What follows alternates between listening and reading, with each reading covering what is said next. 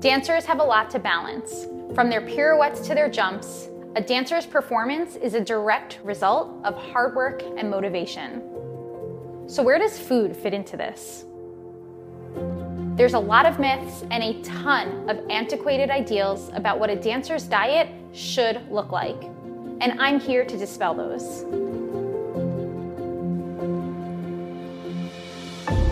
I'm Rachel Fine registered dietitian nutritionist and founder of To The Point Nutrition. I'm the dance nutritionist, and I'm here to tell you that to be a successful dancer, you don't have to diet. Instead, I'll teach you how to use food as your best tool to enhance your performance. A nourishing meal plan not only fuels your dancing, but also enhances your strength, improves your balance, supports your flexibility, and most importantly, reduces your risk to injury.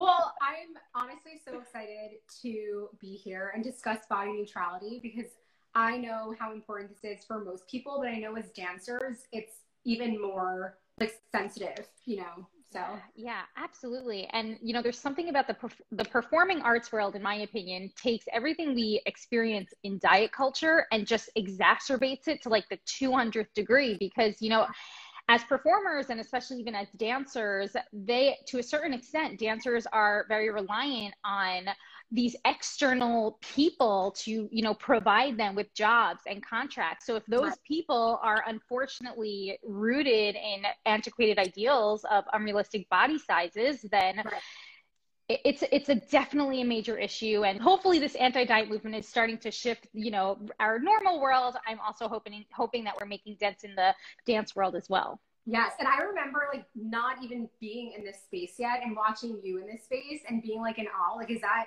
a real thing? Like, can we actually do that? So yeah, yeah. I'm excited too. So, Brittany, why don't you just give us a? I was just telling everyone, you know, you're a fellow dietitian, a friend. You know, for everyone watching, Brittany and I have known each other for a very long time. Even our, I believe our oh. our moms went to yeah. maybe maybe it was like high school together. exactly. I was telling my mom that we were doing the live, and she got so excited. So I'm a registered dietitian, certified intuitive eating counselor. I, you know, when I first got into the space of dietetics it was prompted by my own sort of obsession with health and wellness. I think, like so many dietitians, we go into the space because we love food and nutrition, but it's also kind of prompted with some of this disordered eating. And so it started off as something extremely innocent, turned into more harmful disordered behaviors as time went on. And so I went into graduate program never learned about intuitive eating, never learned about body image, health at every size, nothing, including my clinical rotations as well. And then, you know, with social media, I was just exposed to all these other dietitians like you who is in this space. And like, this makes so much sense. Like, I feel like I can't unlearn what I've learned. And the more research I, you know, I dug into, the more books I read, the more podcasts I listened to, prescribing weight loss just no longer fit with my values and no longer fit with my goals.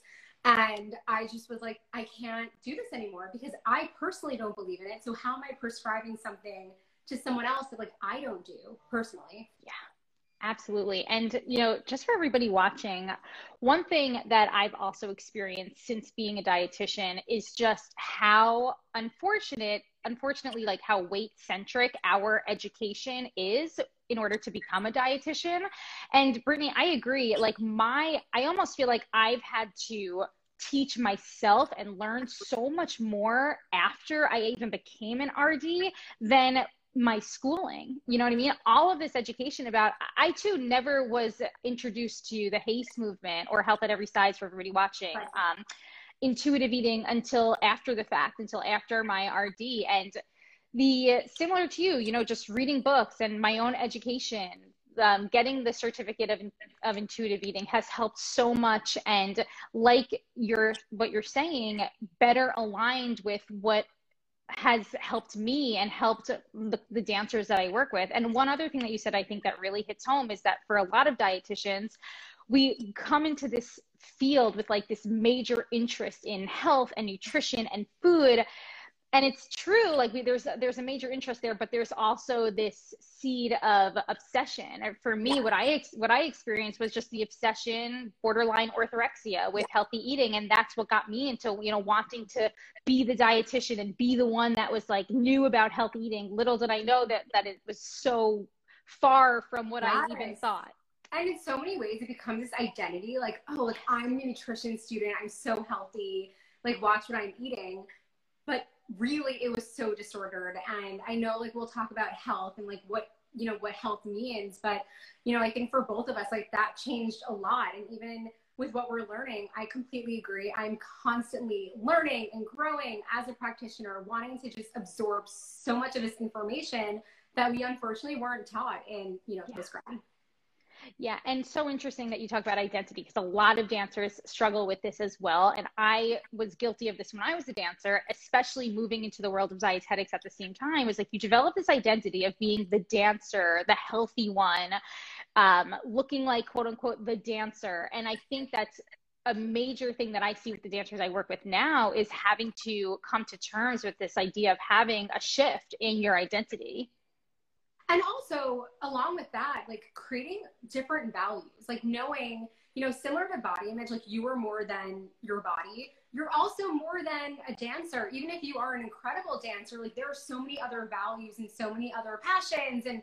and you know pieces that make you you. And so being able to identify that like you can be a dancer and a great friend a daughter a girlfriend and all these other things Absolutely. Having that multifaceted approach to life is what I call it. And just because, again, with being in the performing arts world, it's so, the culture is so, um, unfortunately, uh, promotes this idea of, you know, being one track minded. And where that ends up, it, it ended up in my own burnout as a dancer. And that's exactly what we and we see this in all fields. I mean, we can see this in any field that that perhaps you've experienced as well. Just having that one track mind and it not being productive to the long term sustainability of you know what you're doing. Hundred percent. And then plus, like you know, when if and when you decide to stop dancing at some point, like you don't want it to feel like that was the only identity you had. It could be, as you were saying, like multifaceted. It could be a part of you, but it doesn't Absolutely. have to just be you.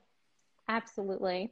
So, Brittany, I'd love for you to, in your own words, define what body neutrality even means. Yes. So, body neutrality is this term that I feel like is starting to kind of pick up in the, you know, in the media, especially because we have like this body discomfort, body dislike, and in some people, like, you know, even body hatred. And then on the other side of the spectrum, you have body love, which seems really unattainable to most people. So in the middle, you have this idea of body neutrality. So body neutrality really allows you to be connected to your body, to experience like the emotional side of your body, and also to not have so many deeply rooted emotions tied to your body. So meaning, you know, an example of this would be um, if you were trying on jeans and your jeans fit tightly, rather than creating a whole storyline of oh my god how did i get here? I you know i gave myself too many treats. I did all this. It's just neutral. And there's no judgment. There's no like critical thoughts. It's just a neutral thought process. And this is really hard to accomplish because as humans we are so hypercritical of ourselves.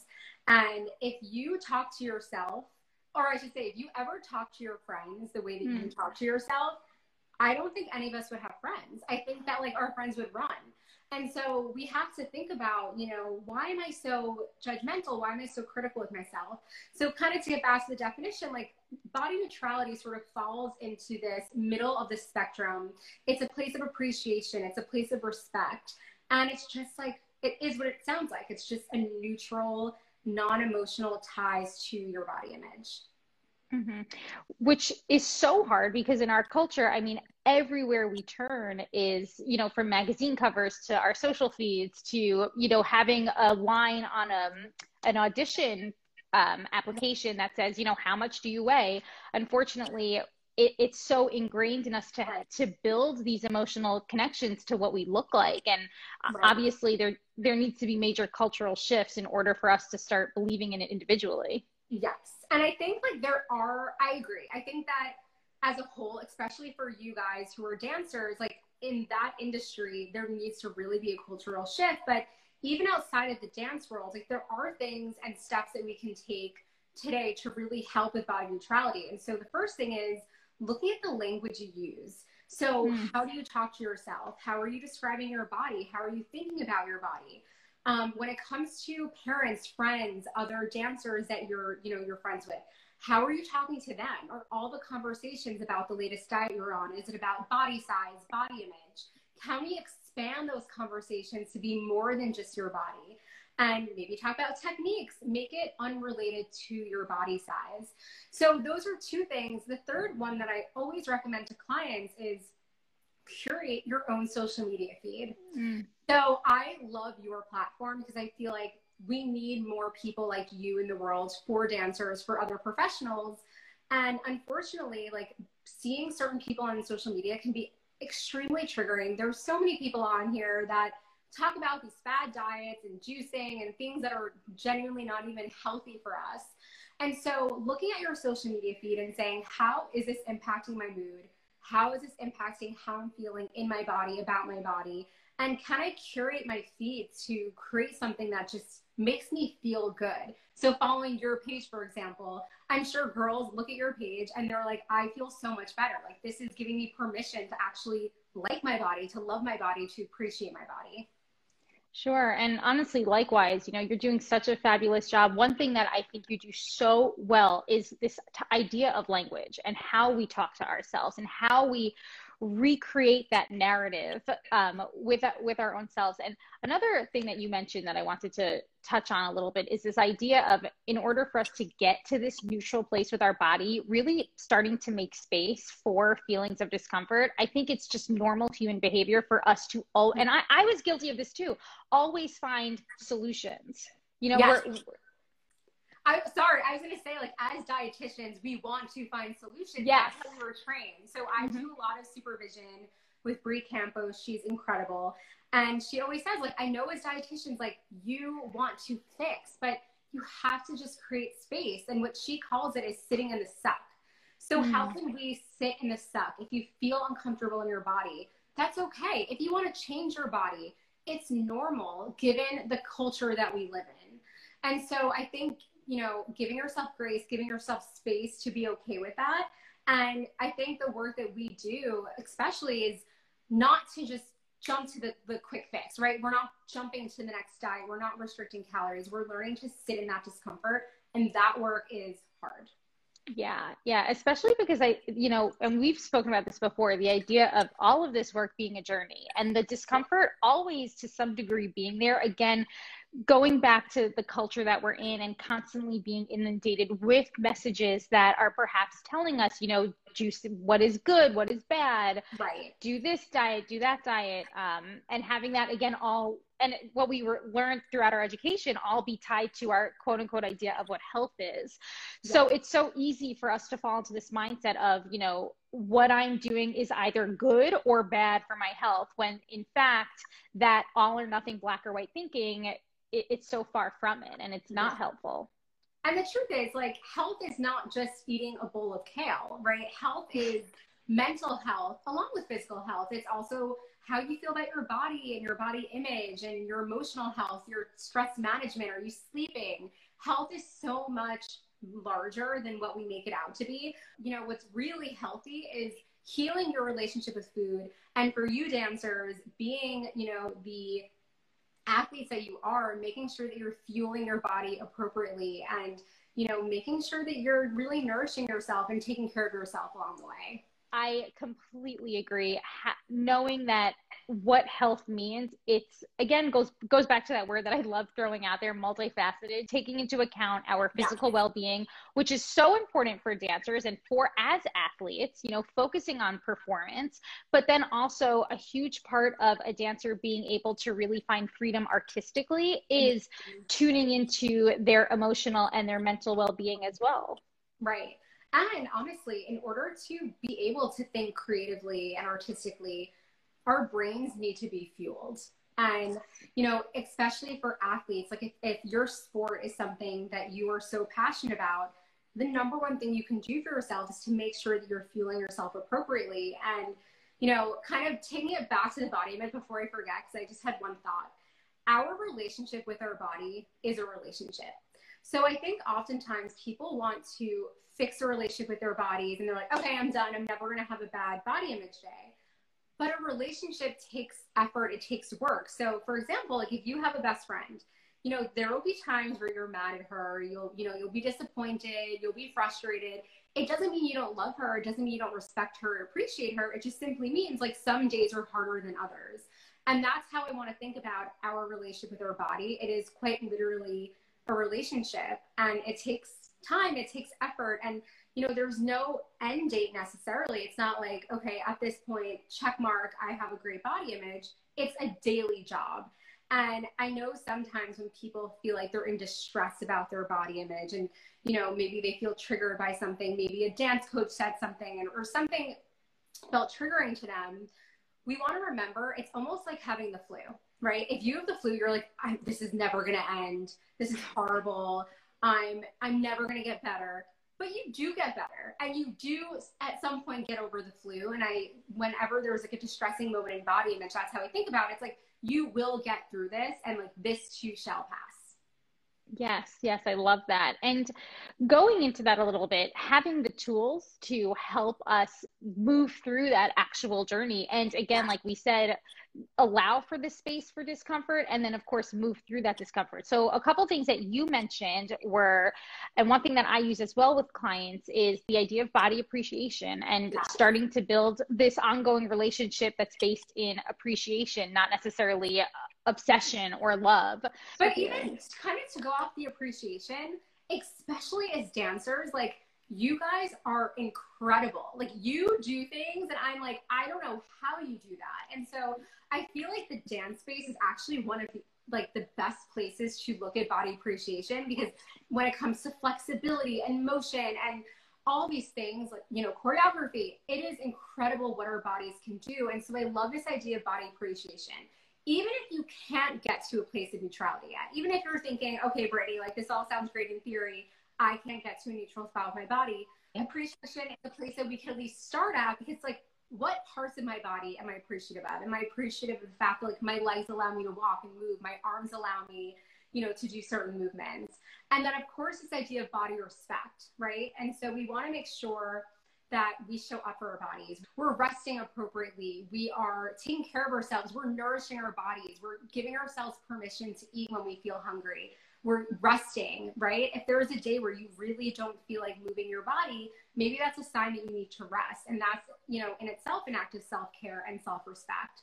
The other piece that I think about too is clothing. So with clothing, we often, you know, still wear clothes that don't necessarily fit us and if you want to set yourself up for a, a, challenging body image day, week, or month, having clothes in your closet that just simply don't fit will get you there.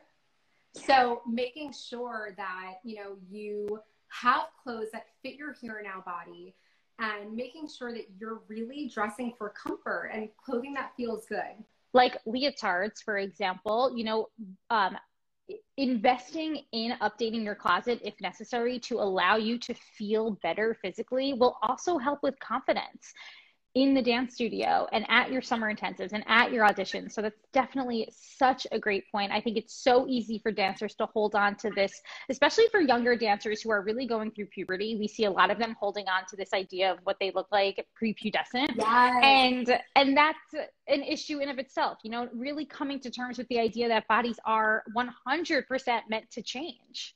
100%. Bodies are meant to change and you nailed it. And also, especially with puberty, you know, so many incredible changes are happening to your body. So it makes sense that your body size will change along with that. So again, if that feels uncomfortable for you, if that brings up some discomfort, as you were saying, just like sitting with that and, and it's okay that it's uncomfortable, but allowing yourself to have that space to think through those thoughts that are challenging is going to be really helpful. Yes, Brittany, I could not agree more. My final question for you is a question that I ask everybody I talk to. Usually it's more focused in the dance world, but I'm going to keep yes. it general with you. And I'm very interested to hear how you define it. Just how would you define being healthy? Right.